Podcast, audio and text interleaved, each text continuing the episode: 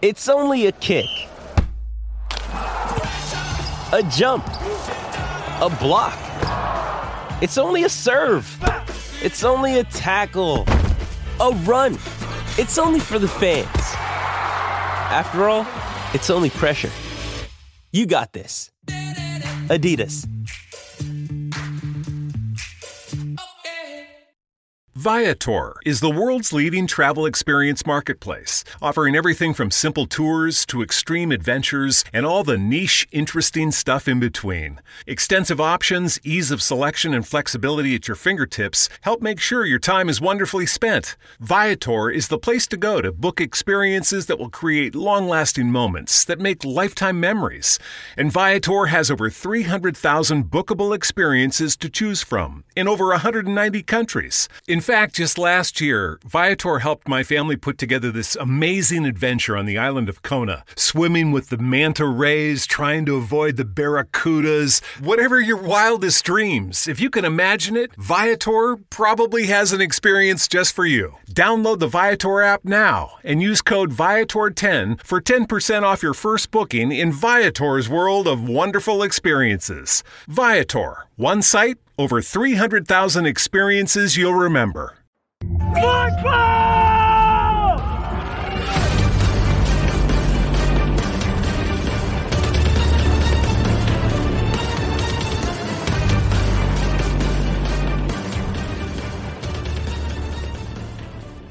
And what is up? Welcome, man. It is GC Live. I am Wes Mitchell. He is Chris Clark.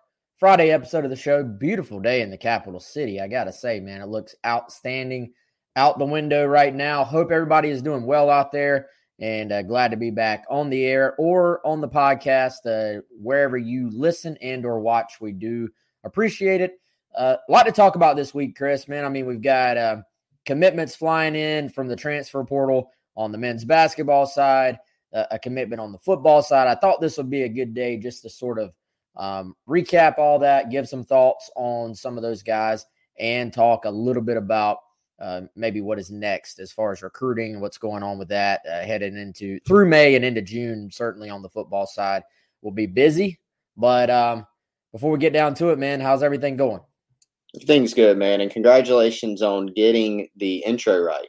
Small thing. Not sure if you tuned in, Wes, on the Wednesday solo show. We threw it back unintentionally, really. You know, you've done the solo show. Mm-hmm. There's a lot to consider. There's a lot going on. So we did we did the old countdown and then we did the old school intro. Both unintentional. Wow. But that's okay. We did tell the people about Clint Hammond though at the beginning. Okay, well that is good, uh, and that's uh that's a great segue because that's what I need to do right now is to put his smiling face on the screen and tell you about our buddy Clint Hammond, ClintHammond.com. C Hammond, that's the letter C, Hammond at mortgagenetwork.com is how you can email Clint or just give him a call. He's got like a thousand phone numbers on here. I don't I don't really know why. Uh, but 803-576-4450. Tell Clint that Wes and Chris sent you. Um, even if you don't tell him that, he's going to take care of you. But um, he'll probably talk a little bit of Gamecock sports with you while you're at it if you tell him that we sent you. And uh, he will help walk you through that process of buying a home or refinancing and make it incredibly simple. So uh, we appreciate Clint, as always, being our main presenting sponsor right here on GC Live. Um, I, I, had to go back, Chris, and make sure that I was, uh, you know, had had everything in mind that we needed to talk about because it's been a little bit of a whirlwind as far as uh, commitments coming in, and let, us kind of go in order with, uh, you know, I think we had already talked about Hayden Brown from the Citadel on Monday, but really since the Monday show, um, there's been a lot going on, and um, I think eh, you know it, it, probably is the best thing to do is just for us to go back and, and kind of go in order with these commitments that South Carolina landed, and, and that started with uh, with Meechie Johnson Jr., who first of all is on the all name team certainly. Uh, Ohio State uh, transfer who commits to South Carolina on Monday. And certainly the most highly coveted, most highly recruited when you look back into their high school career. Uh, you know, as far as a guy that was a, a major prospect in the state of Ohio, number one prospect in the state of Ohio, uh, according to On Three, and a four star guy um, out of high school that originally, you know, it, it's kind of it's kind of an interesting story, y'all. Um, as Chris has to duck out for a second, we will, um, I'm sure, get Chris back in in a second. But so w- with Meechie, you know, I, I think it's kind of obviously the guy has talent, and obviously he is someone that um, you know w- was extremely high recruited and just had kind of one of those starts to his career where it was one thing after another. And you know, I, I think uh, when when you look at the injuries, first of all, he was injured in high school. Then he enrolled early at Ohio State, so he was a freshman playing. Um, you know, he was a freshman, but he wasn't really a freshman yet. He should have been a high school senior. Uh, by the way, are you back on, Chris? Okay, we're gonna pull you back in. Um, Good to go. the- so, so Meechie, I was saying, you know, just he he obviously has talent. You're not the number one high school prospect in Ohio, and you don't go to Ohio State if you don't have ability. And you know, I I think with him, you look at the injuries, the injury in high school, then you look at his his second year at Ohio State. Um, I think he fractured. He, he messed. He had a an incident in practice where he hurt his face. He was having to wear a mask in games. Then uh, he, I, I was reading reports he sprained his ankle, and he just never really got going at, at Ohio State. So I think you're talking about a guy that comes into South Carolina. I, I, I get the impression he's going to be plugged right in. He's probably going to have every opportunity to go play, to get his feel back, um, to, to be a guy, you know, to be in some ways be one of the guys at, at South Carolina. And, you know, sometimes a change of scenery is valuable. Like I, I don't want to just hype this guy up completely without ever having seen him play in person, but I, I do think you can look at it and see why South Carolina was intrigued to bring in someone like Meechie Johnson. Yeah, I mean that's a great starting point because I mean we we talk about this a lot in football. We love to write off a guy, you know, if he hasn't made the impact that maybe we think he should, and and sometimes that's game one for people, sometimes that's year one, sometimes it's year two. But as we've seen, and we've seen there's examples of this from every sport, right? And yes, we'll, we'll recognize there are people that don't ultimately live up to the ranking. There's no doubt but it does take guys a while and especially what you just laid out the injury situation um, certainly you know precludes a guy with this talent level from being able to to reach that potential we we haven't really seen i mean this guy was in the 2020 class look at his on three ranking i mean the on three consensus has him as a 92.5 rating as a four star uh, 91 national and number one in the state of Ohio for the 2020 class. So that's a player that was highly ranked and recruited, talented, and he's still relatively young players, 2022, and he's got that injury history. So when you look at him, or have the stats been there? No, but it is a guy with ability. We know that, and he's like you said. I'd echo you. Every opportunity, Meechie Johnson's going to have to come in, get the ball, and get the ball a lot. Definitely, and you know, I, I think you you look. We're starting to see this roster come together. South Carolina now has three transfers. And we, you know, I think we knew they were going to have to go heavy transfer portal route because of the guys that they lost um, from last year. Essentially, every single starter off of last year's team is either out of eligibility when it comes to uh, to Reese, and then of course um, in the portal in, terms of, of every single other guy. So uh, we knew at this late stage of high school recruiting and just the way things are going in college athletics all the way around that the portal was going to have to be a uh, you know a, a, major part of what South Carolina does. And you know, I, I think uh, w- with them, that that's that's really the only option you have right now. And so uh, I, I think if you're a fan out there, you can be a little bit, um, you know, wait and see on these guys. Like I, I don't know that you look at them all and say, you know, these guys are going to just come in and and all three be world beaters, but you can also see what the staff is trying to do and you can see that you're going to have a much better chance with some guys even if they're coming, you know, in from a coastal or coming in from the Citadel, to have a much better chance with some guys that have some maturity to them, have uh, you know, just the physical strength, the experience uh, of playing at this level, uh, they're going to have a better chance to go in and at least play decent compared to signing late stage high school guys, you know, as far as, you know, when, when all the, when many of the top players have already been recruited and committed somewhere else. Well, and for a good example of how the portal has changed things, I mean, look back to the last coach and the last changeover situation with Frank Martin. You go back then, 2012 2013 season, you know, Frank Martin inherits a South Carolina team that was not doing well. That's why there was a coaching change. From a roster standpoint, it was pretty lean, right? And there were some defections when you think about recruiting, when you think about the roster. Certainly, there have been defections now um, to the extreme from Frank Martin's last South Carolina team. Um, now, guys could transfer in basketball then, but you didn't have the advent of the free transfer that we have right now. Um, and so it, that has made it a lot more prevalent, and that does make it um, that doesn't make it easy, but it does give you an additional resource in being able to go out and, like you said, build, especially when you're trying to rebuild. You can rebuild fairly quickly in terms of getting experience and, and even talent on your roster. And so Frank Martin's first team, they struggled. They're 14 and 18. They're four and fourteen in the conference and finished twelfth in the SEC. We talked about this the other day, Wes. That those were lean times. Those were not good basketball teams because Frank Martin then was having to rely on what's on the roster.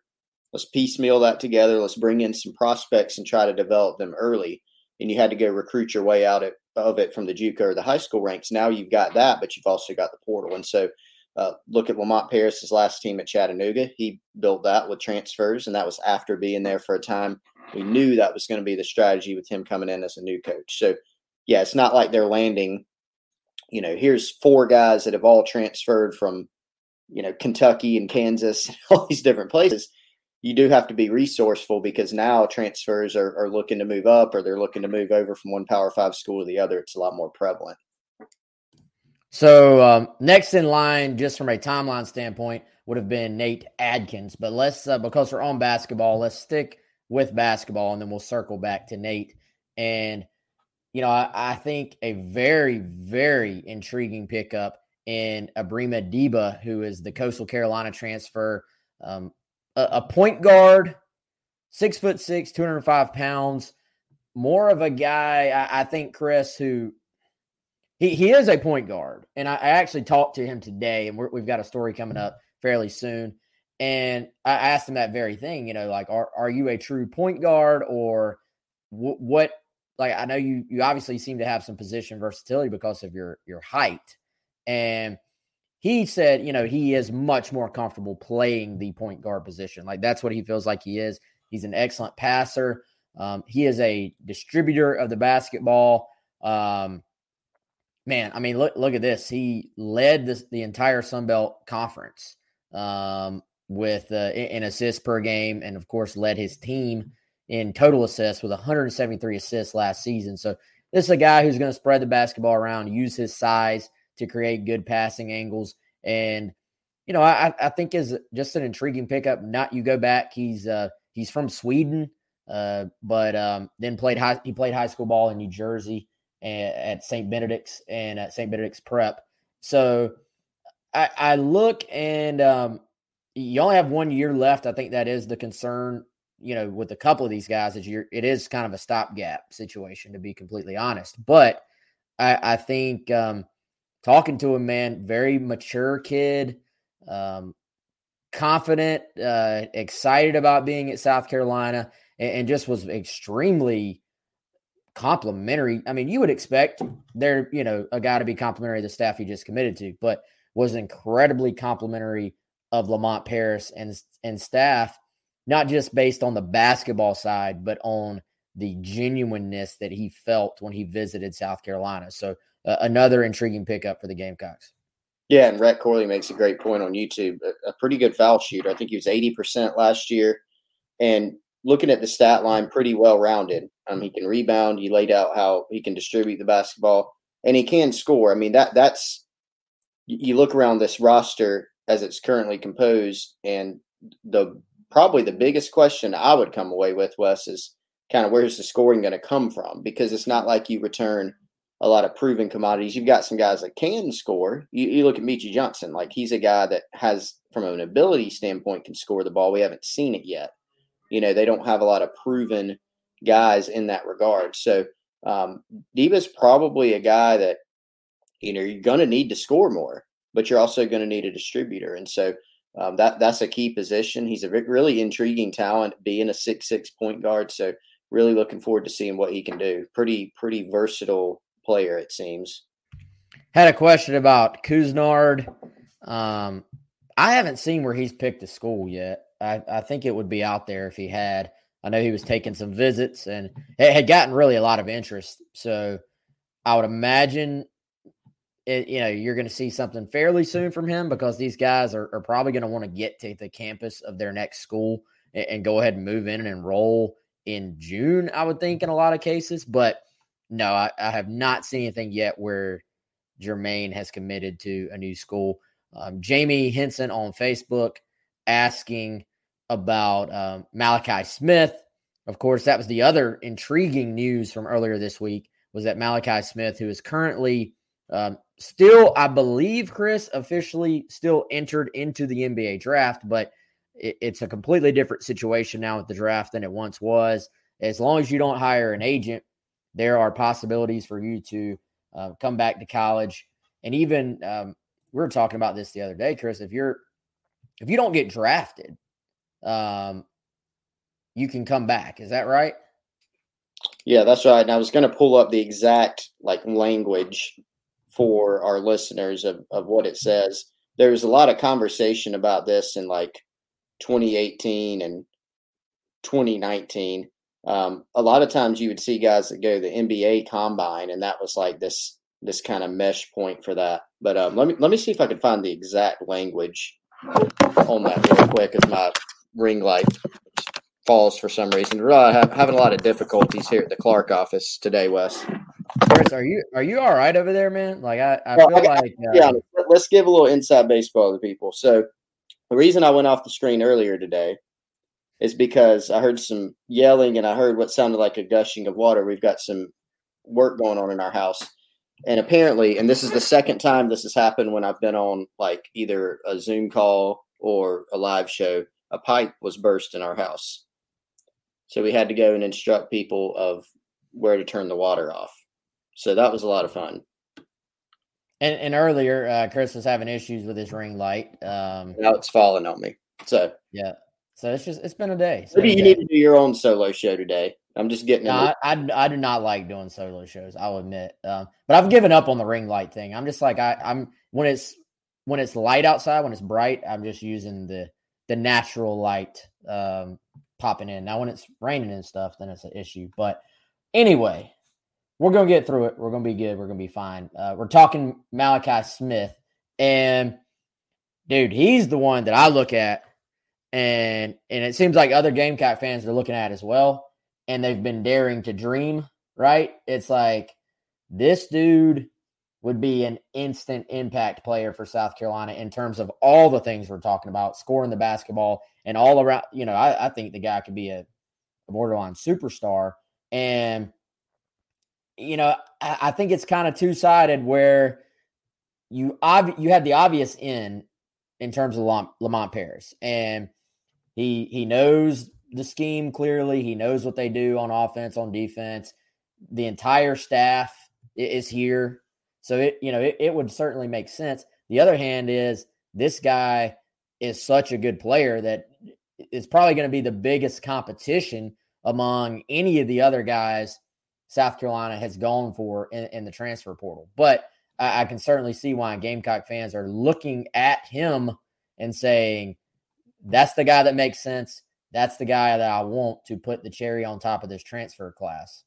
Yeah, I mean the the ties there are obvious with him having you know Lamont Paris and multiple assistants here that he's familiar with, had success there. He's a really good player. All those things add up to him being okay. This makes sense. He's almost like the uh, like the Spencer Rattler, uh, you know, when a football because people looked around and they during the season, even before Spencer Rattler was in the portal, they're going, okay, you know, what's going on here? Spencer Rattler's in the portal. Shane Beamer's at South Carolina. People are going, South Carolina needs a quarterback. He knows Shane Beamer. Let's let's make this happen, right? Um, the competition, like you like you said, Wes, we've heard that there's some big time schools that have reached out to Malachi Smith. Um, jumping up from that level, you you might be inclined to take that. But the NBA draft is also, you know, something to watch and uh, could be a focus for him too. Now, I did find the kind of exact wording, not of the policy, but just here's kind of the nuts and bolts. Back in the day, Wes, of course, before like 2018 or so, uh, players could withdraw from the draft, but they had to do it by a certain date and then they couldn't hire an agent. So now the rule is you can actually hire an agent and then you can go back to college even if you hire an agent, but there's a few different things, you know, that, that you have to kind of hit on with that. Uh, you have to request an underclassmen evaluation from the NBA and you have to participate in the NBA combine. Um, if you go undrafted, you can go back to school. You have to end your agent relationship, blah blah blah. So there are there are some ways now, obviously, thankfully, for players to be able to return to college.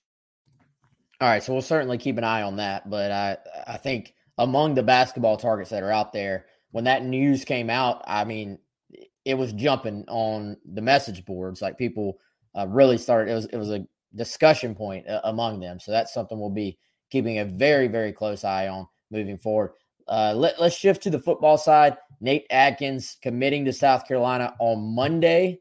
Um, he was the welcome home on Monday, went public. I'm guessing that was Tuesday. I know Chris and I are terrible with days and dates, but I'm pretty sure that's right. Monday to the staff, Tuesday to the public. And I think it's an intriguing pickup, man. You look at what he did at um, East Tennessee State he really developed as a pass catcher. Actually, like I, I, think you look at him and you say, "Oh, this guy's probably more of a blocker." He played offensive tackle in high school. Wasn't really big enough to play offensive tackle in college.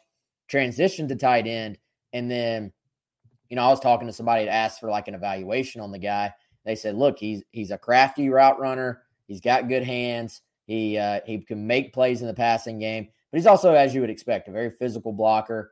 Um, his weight fluctu- fluctuates from about 245 to 250, six foot three. I think for South Carolina, though, man, he's probably going to be asked to be that sort of grinder. Uh, you know, when, when they want to get in two tight ends, they want to get in three tight ends, they want to run the football.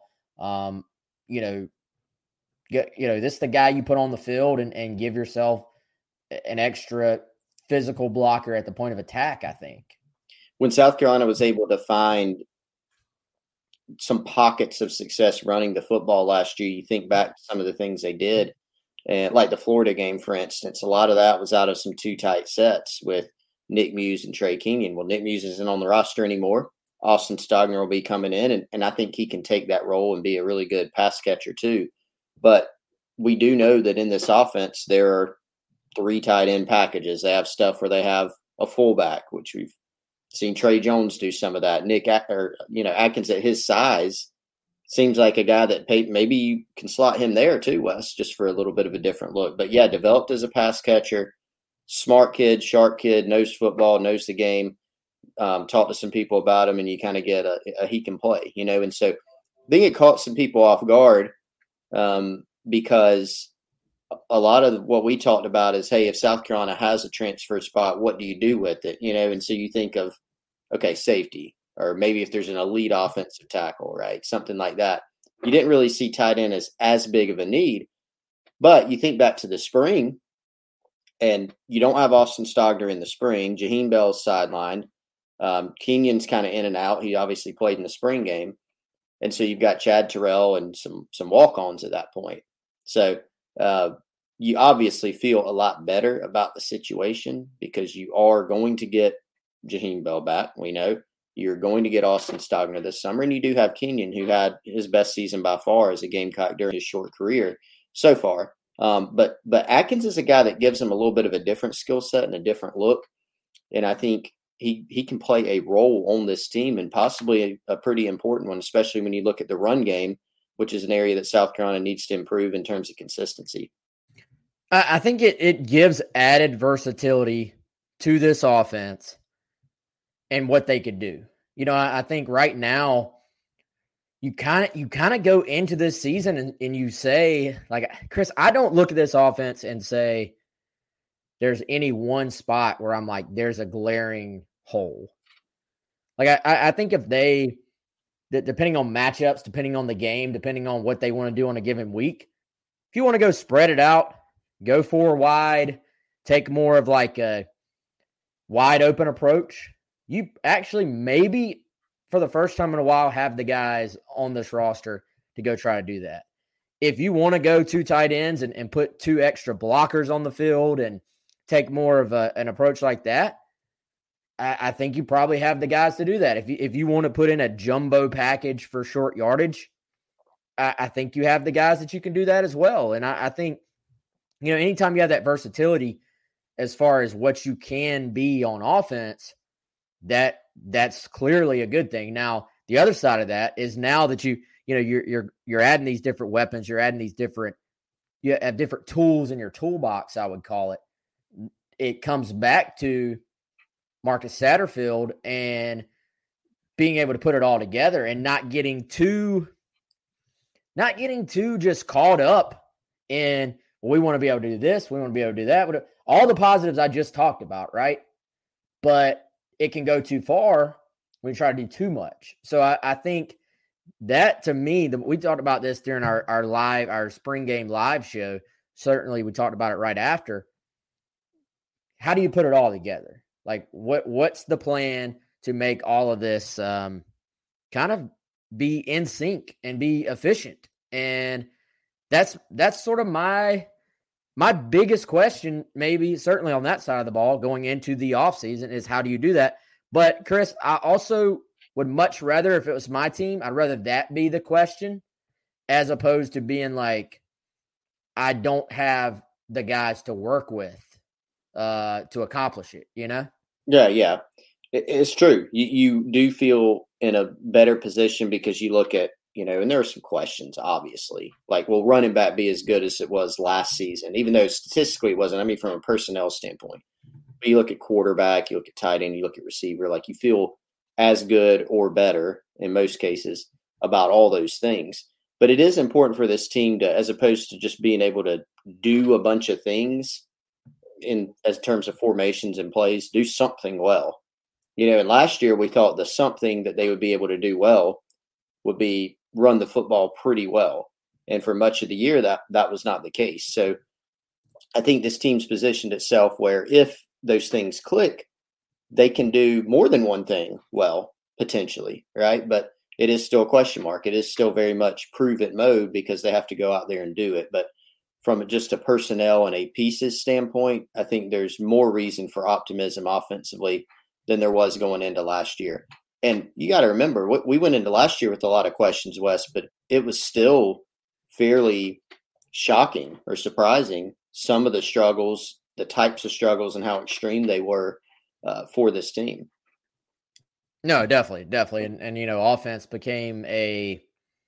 I mean, it, it was just it, it was mind numbing talking about the offense every single week. I think last year. I mean, y'all remember that all all the shows, and then you know, it extended not just our show, if you're doing other shows and um, all, all anybody talked about for the most part, what was the offense. And I, I, just, I don't know, y'all. I just feel like in year two, it's in a, it's in a much better, there's a much higher upside for this offense this year than there was going into last year. Now, whether or not they can get close to it and reach it is, uh, it's why you play the games and we'll all find out together on that. So, um, Moving forward, though, Chris, I, think worth pointing out, uh, and by the way, be on the lookout. Kendall Smith and I have a little recruiting rundown video feature coming up.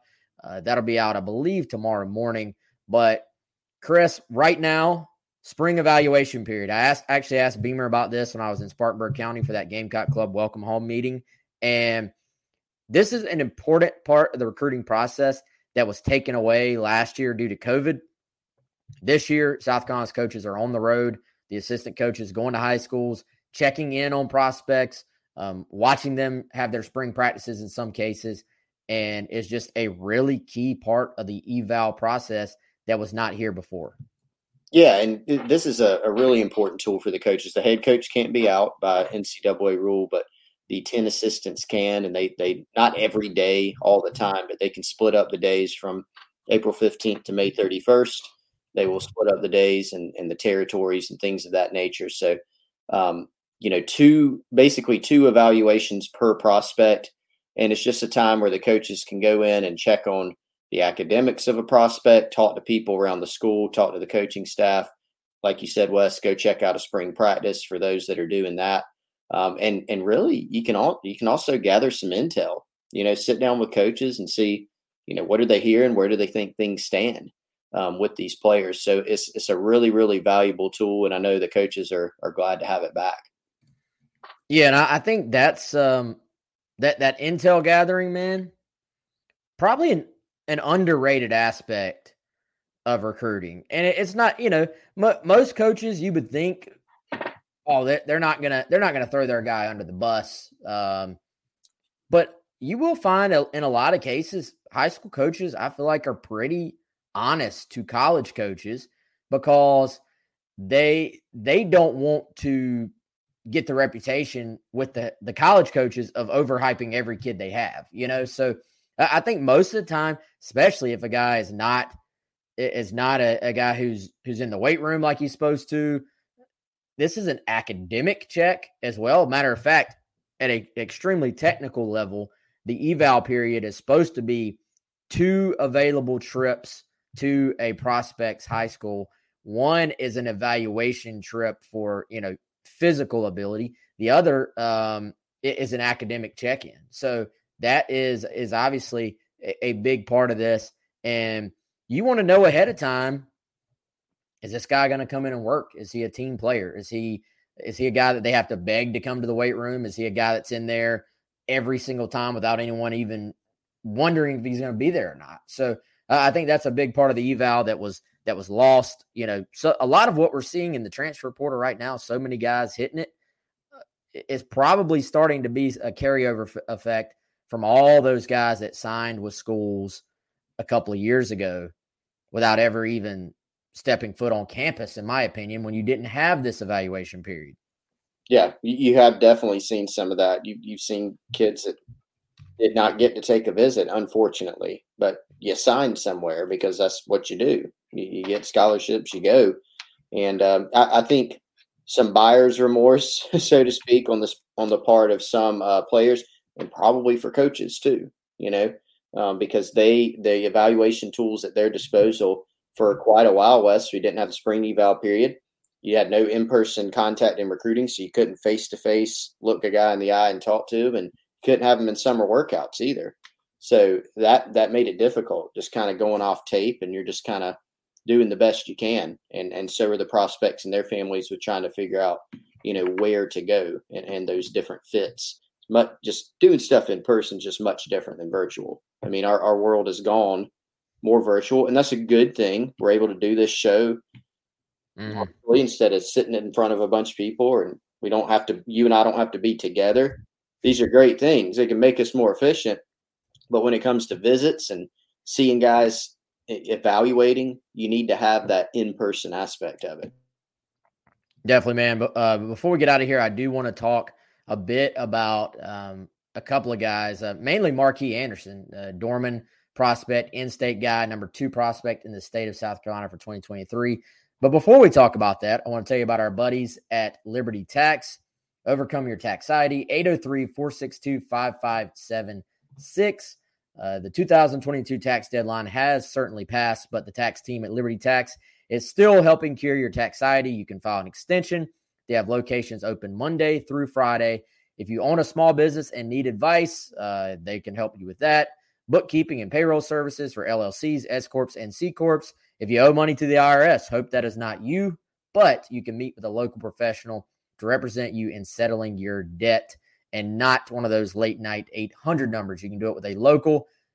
Hit up the new Columbia location, 551 St. Andrews Road, that is by the Harbor Freight. We certainly appreciate Larry and the tax team at Liberty Tax supporting Gamecock Central and supporting GC Live. Chris, uh, Marky Anderson, a guy, South Carolina. Uh, you know, I was looking back. I had actually forgotten. Carolina was the first team to offer Markey. Wait, that was 2020 when they offered Markey. Uh, I believe that would have been Eric Wolford extending that offer. But that that you know, just stepping in on him early for a Dorman guy. South Carolina has not had success recruiting top Dorman prospects. They've almost gone the distance on this one. He is kind of he's inching ever closer to a decision. Four official visits in June.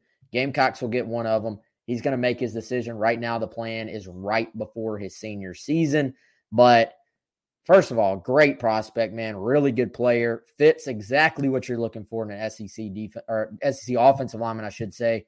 Four star guy on all the services. And it just it feels like the Gamecocks are, are in a really good place here. Yeah, it does, and and it is kind of almost jarring when you're talking about Carolina being in such good position with a Dorman player because you think of you know some of the guys that have that have not gone to South Carolina from there. I mean, on the offensive line front, the one I think of a lot is Brandon Thomas, who, who went to Clemson, and um, you know, being in the upstate and some Clemson ties there at Dorman, and um, it just hasn't broken South Carolina's way. But Marky Anderson, a little bit different from that, and I think has has liked the Gamecocks for a while. The old staff did get in early, and the new staff with Shane Beamer, with Greg Adkins, the rest of the staff, they've done a really nice job with them. Marquis's been on campus. I mean, it has to be tons more than other schools, right? I mean, I'm, Clemson's lured him up there some for sure. North Carolina's had him on campus a good bit, I think. But South Carolina, I think, by far holds that visit lead. So you follow the visits, you follow what you hear, and it, it looks like they're in a, a pretty strong position with them. Yep, and uh, you know, I, I, was going back and listening to the interview I got with them earlier this week. I, I, um, and again, you can't. I'm breaking my own rule. You can't really read completely into what prospects say about schools. I'm not so sure that North Carolina isn't number two on the list. Now, again, he he has not put out a a public order. He's not named a favorite. I'm going by what we hear. I'm going by vibes, stuff like that. So you know, don't don't confuse the two. But I, I think South Carolina is one, and then uh, it, it's North Carolina and Clemson next. But I don't know, just the way he talked about North Carolina. Um, really likes their O line coach, and uh, really likes their O line coach's uh, pedigree uh, coming in from the uh, from the NFL. Uh, Bicknell, I think his name, Jack Bicknell Jr is the UNC O line coach who's done a good job there and has gotten, you know, Marquise visited there um, several times. Not again, not as much as South Carolina, but and then LSU is kind of just the dark horse in this thing. He's never visited there, but does plan to take an official visit. So we'll see what happens there. But you can kind of see there's a there's a pretty local flair to his other three schools uh, as far as um, you know who's who's heavily involved. So LSU probably a tough tough uh, get for them to, to get him, but we will certainly see. Uh, I'm trying to think who else do we want to talk about, man, real quick. Um, we're, we're getting closer, still not right, on, still a, a, little over a week away, but uh, Zahbari Sandy, um, he he went public with the top five, I guess, on social this past week. But I did I, I went back and looked. I was like, wait a second, we already know this top five. He had he had given um, Gamecock Central his top five in the last interview we had done and um, will make his announcement on Mother's Day, which is May 8th. So a week from Sunday. And uh, it, it appears the Gamecocks are in, in pretty good shape there. It does. Uh, a player that they've been on for a while. Um, you know, got it. They're in on some talented defensive back prospects, but he's certainly one of them um, from an area that they prioritized as well. South Carolina looks to be in a, in a good spot here, Wes. So, um, you know, chance to to to get a guy in the boat at a at a position of need because look they, they did bring in a from a pretty numbers heavy DB class Um, and they'll be split. I think those guys will be split between some different spots with safety, nickel, and corner, but they'll need to continue replenishing that. That this year's class, for instance, isn't going to solve the long term depth issue like at safety. So DB is still important. We get that question a lot, like, what's the priority positions for 23? It's still all of them. You know, I don't think this is where you go. Well, they're completely set here. They're completely set here. I still tend to think that that DB is going to be a pretty important spot going forward, even though they did sign a quality class there in the 22 group. Yeah, I'm with you, man. I, I don't think certainly that it's going to be the same number required this year, but you just want to keep keep stacking quality, and um, you know may, you can be maybe a little bit more selective on guys because you're taking a, a smaller number, but you, you, definitely do want to keep getting guys, and um, you know, now I think it kind of shifts that they, a lot of those guys I think are a little bit more safety um, oriented potentially, safety nickel. Now I think you're like everybody's looking for. You want to start to maybe these next couple classes find that next lockdown corner because I think you feel good. You feel good. You feel great maybe about Cam Smith and Darius Rush and Marcellus Dial as sort of being your your three main guys for now for this season but you start looking ahead and uh, right now you want to be recruiting for for down the road obviously so I, I think that's a it's like quietly a, a, big priority is to to keep landing guys and and keep upgrading those spots and and moving forward from there but uh, but sandy if they can get him would be an excellent pickup and certainly um, it, it appears good we'll say it like that it appears good for the gamecocks to land him Got a question earlier that we missed, but is relevant to what we're talking about right now before we get out of here. Noah, if you're still on here, appreciate you being patient. You may not be, but uh, he said, uh, Do you think the football commitments will start to flow a little easier um, now after the first one? Um, well, the, the first one is still not out there, still not public for 2023, obviously, but uh, I do think the answer is yes, Chris. And I think you start to look next month. You know, obviously, if uh, if they get Sandy on the eighth, that would kick it off publicly, or somebody else could step up and, and do it first. Or if it starts to roll into June, there are going to be so many top prospects on campus for June. I expect another busy, I think May, June, July, as far as commitments go. Who knows exactly which month is going to feature that that run of commits that we always see, but I can all but guarantee at some point during that, maybe you send that out to August as well. But Chris, there will be that run of commits where it goes from like a low number in the class to we're sitting there saying, well, they only got this many spots left.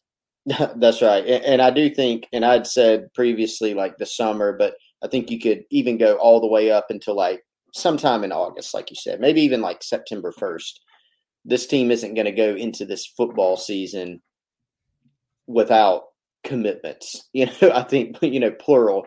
If that if that does happen, then I think we'll be sitting here fielding questions about concern, and we'll probably say, yeah, this is this is concerning for South Carolina. I don't expect that based on the trajectory. I think you know you go into the summer, and a lot of these guys that are going to be visiting official visits are already being booked. There's a weekend, the June 24th weekend. There's already five public bookings for official visits, and that those will continue to grow. Multiple weekends. There's camps, so maybe new offers or maybe unofficial visits, right? So you got a lot of activity. A lot of these guys are eyeing, or some of them at least, should say, are eyeing finish out official visits this summer, make a decision before my senior season. And so the timing does line up. And some of those guys are guys that South Carolina is going to have a good shot to go sign. So it's kind of the summer official visit season in June. That's kind of the finish line for a lot of these guys. SC Scout guy says uh, the, the portal has helped a great deal, but I hope to start to see focus more on getting high school kids and developing them. Um, you know, Chris, when I when all this sort of started, I thought South Carolina was sign a big portal class last year maybe that number starts to go down a bit this year. And we're seeing actually from a, a national standpoint more portal recruiting than maybe certainly I will say maybe I anticipated from a big picture standpoint. But I also think you you kind of look at it, man, and for South Carolina, I agree with Scout Guy's point, his premise. I, I agree 100%. But I don't think the portal is ever going to go away as far as South Carolina goes. And I don't even think at this point that it's going to dwindle down to taking two guys, three guys. I, I think there will always be value for a school like South Carolina in taking five, six, however many of the right portal guys. Now, you don't want to let it get too far into where you're just shuffling guys in and out, right? But I, I, think the portal recruiting for Carolina, we've seen they have success there. We've seen they can get difference makers there. Um, it, it's a scary way to live because those guys aren't into your program. Sometimes for, you know, sometimes they're there for one year. I, I think the shift will be if you can help it away from the one year transfers and more towards almost all of the two and three year eligibility transfers, like your Corey Ruckers, like your Antwane Wells, guys like that. Frankly, at this point, are not. It's not that different than taking a freshman. Yeah, and I think some of it's going to be like need dependent. Um, when you look at South Carolina's portal recruiting, it's been need dependent because you know some of it's just you you need a starter, so you would go to the portal or a potential starter jumps into the portal, Spencer Rattler. That checks multiple boxes. Um, some of it is just depth, you know, to where to, to field a competitive roster early in the Shane Beamer era, you know, you feel like you need to bring some guys in that have some level of college experience to give you some depth. And maybe he's not a guy you would take this year out of the portal, but you, you took him then because it's better than signing a high school player who you cannot literally can't lay eyes on because of COVID. Um, for South Carolina, I do think the portal for them at this stage of development is going to be even more critical than some schools. You know, like Alabama just took a kid from Louisville. They can go cherry pick a kid or two from the portal, whatever. South Carolina has more like portal needs because they're still building their depth and because they're not at the blue blood recruiting level. They're not recruiting like Georgia or you know some of these other programs right now. So how can you go get like you know talent like that? Sometimes the portal is your best option there. Wes, did you see some of the data that came out on the transfer portal? I think four or five days ago. I did not. Do you have it in front of you? Yeah, I got some of it. Go go check it out. Um, if you just Google it, you know there, there's the NCAA actually put out the data and the portal entries, you know, were unsurprisingly, uh, the portal was more active in 2021 than in 2020, which is not a surprise. But the the most interesting part of it is four in ten portal entrants didn't find a home that was like equal or better to the one that they left. So 54% found a, a FBS home, and then if you're at the FCS level, you know it's even riskier. So pretty pretty interesting data there. You know whether or not people see those trends and examine them, and if there's some kind of like market correction to be determined. Yeah, do the kids care about the data, or are they going to say that doesn't apply to me? Uh, is the the big question. But certainly, I think to an extent it will level out a little bit. But you know, I, I mean, we were all young at, at one point, and uh, kind of hard headed when you're young. You say, "Oh, that doesn't really apply to me," but then it may end up actually pl- applying to you. So we'll see what happens there. One more question here we're going to take, then we're going to get out of here on our Liberty Tax Line. Trip Calmer saying, What position do you think we need the most? Uh, Trip, I'm assuming we're, we're talking about 2023. And uh, again, as Chris said, you you want to you want every like you want a good balanced class, right? Like you, you're at the point where you want to start taking some balanced classes. I don't know if there's a position that has the biggest need from you know, like you, you got to stuff the numbers, so to speak. I'll say this though, um, and I'm I haven't really thought about it, but going off the top of my head, I think the the biggest need for South Carolina in 2023 from a quality standpoint is the edge spot, is defensive end, edge, pass rush, however you want to call it. Um, and I would almost say by far the biggest need if you look at the roster. Like I, I think you probably look portal again there too. You want you obviously want to add uh Monteque Rhames, maybe the most important target in the entire class for South Carolina. But then past that, I mean, I'd be looking JUCO, portal. I'd be looking, you know, is there somebody in my neighborhood that has an extra year of eligibility left? Like, you know, you, it, it's a need, man. It's it's a big need. Qu- I would say quantity wise, I do think they will take a pretty big O line class because we t- t- we've talked about all these starters that are coming back and guys that have played and backups. Well, guess what? All that eligibility is about to just walk out the door in some cases after this season. They it won't be all the guys, but there's a bunch of seniors that are playing on the O line, and they took a three man class this past class. I would look, you know, take four or five guys on the O line potentially.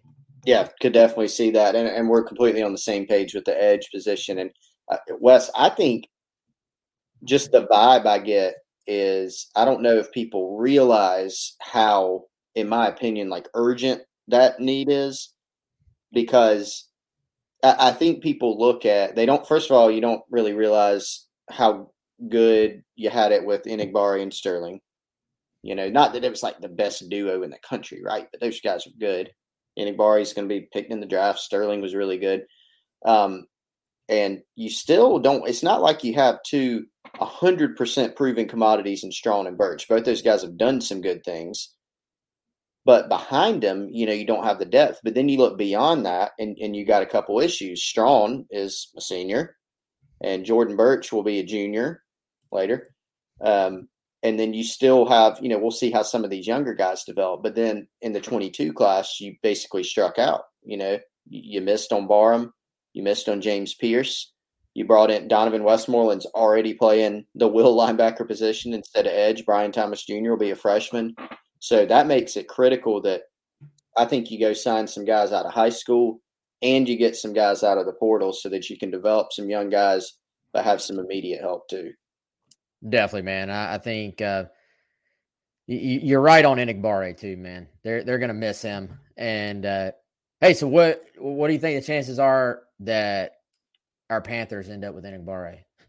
Oh, I I am good with it. You know, I like the pick last night. You know, I had it in my mind that they, uh, you know, the quarterback situations bothered me so much that you need to take a quarterback. Probably would have been maybe a reach or you know, maybe not the best because you need so much help around the quarterback. So I like taking an offensive tackle. That's been an issue. Enagbare, you know, I'm very curious to see just where he gets where he goes. Period. We know he's going to be the highest drafted guy. Um, he may be the only draft pick this year. Mm. You know, mm. it stands. But the latest that I heard, Wes, and I don't know anything about particular teams, but you know, could he sneak into the late second? It's possible, but it's more likely third, fourth round from from what I've heard. So we'll see. And I, I don't have any insight, but I that that feels right to me, uh, based on you know watching him play for his career.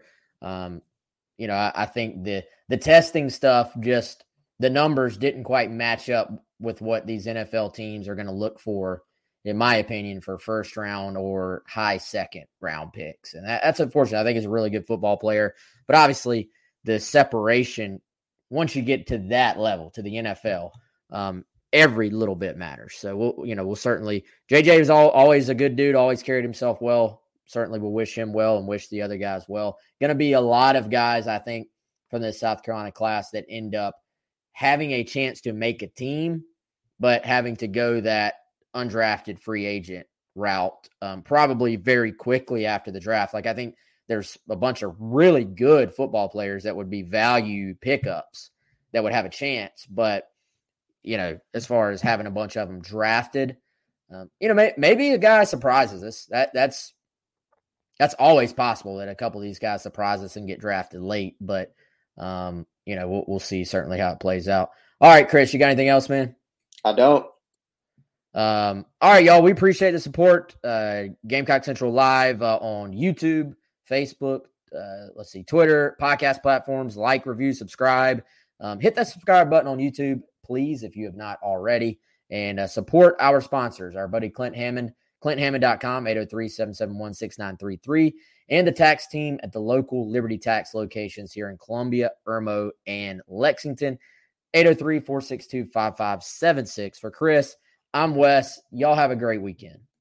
Hello, it is Ryan, and we could all use an extra bright spot in our day, couldn't we? Just to make up for things like sitting in traffic, doing the dishes, counting your steps, you know, all the mundane stuff. That is why I'm such a big fan of Chumba Casino. Chumba Casino has all your favorite social casino style games that you can play for free anytime, anywhere with daily bonuses. That should brighten your day a little.